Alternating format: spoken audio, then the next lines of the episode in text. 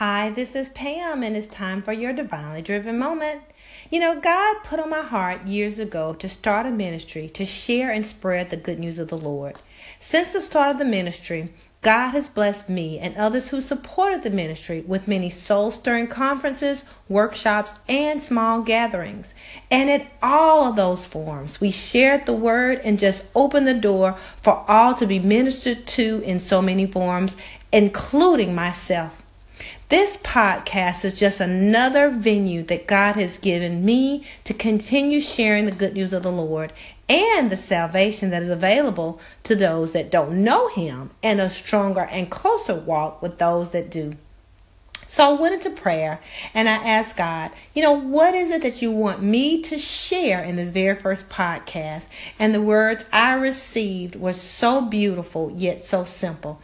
And the words were, tell them that I love them.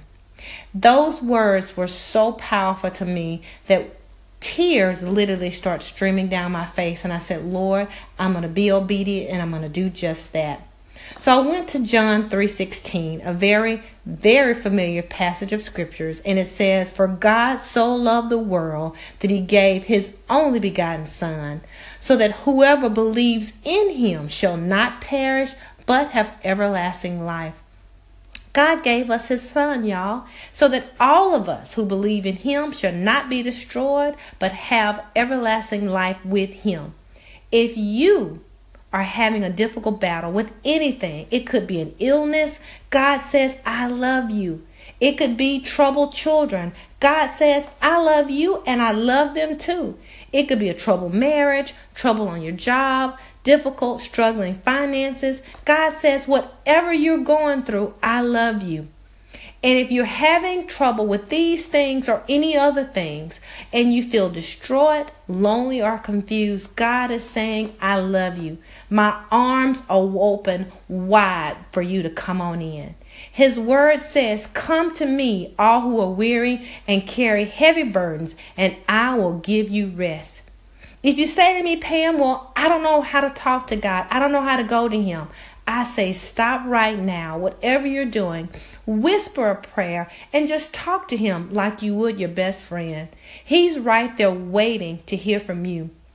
Get into your Bible. Start studying His word. Spend time daily in conversation with Him and get to know Him for yourself. And I can promise you, those things that left you feeling distraught will now be turned over to Him, and you'll feel the peace of God. As I wrap up today's podcast, I always want to close with the prayer of salvation. For the word says in Romans 10:9 that if you confess with your mouth the Lord Jesus and believe in your heart that God raised Him from the dead, you will be saved. For with the heart one believes unto righteousness, and unto the mouth confession is made unto salvation. So I ask that you pray this prayer of salvation with me today. Lord, today I repent for sins that I have done, and I ask that you forgive me. I believe that you died on the cross for me to save me, and that you rose from the dead with all power in your hand. You did, Lord, what I could not do for myself.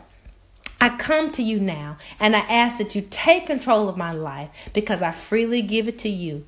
From this day forward, help me to live every day for you in a way that pleases you.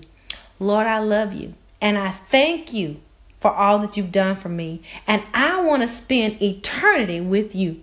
The word says that if you speak that prayer and you believe it in your heart, then you are saved. Amen. You are saved. Get into a Bible-based church if you're not already in one. Learn of Him and live the life that He wants you to live.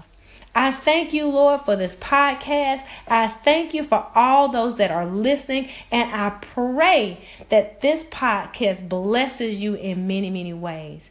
Thank you for listening. And this is your Divinely Driven Moment.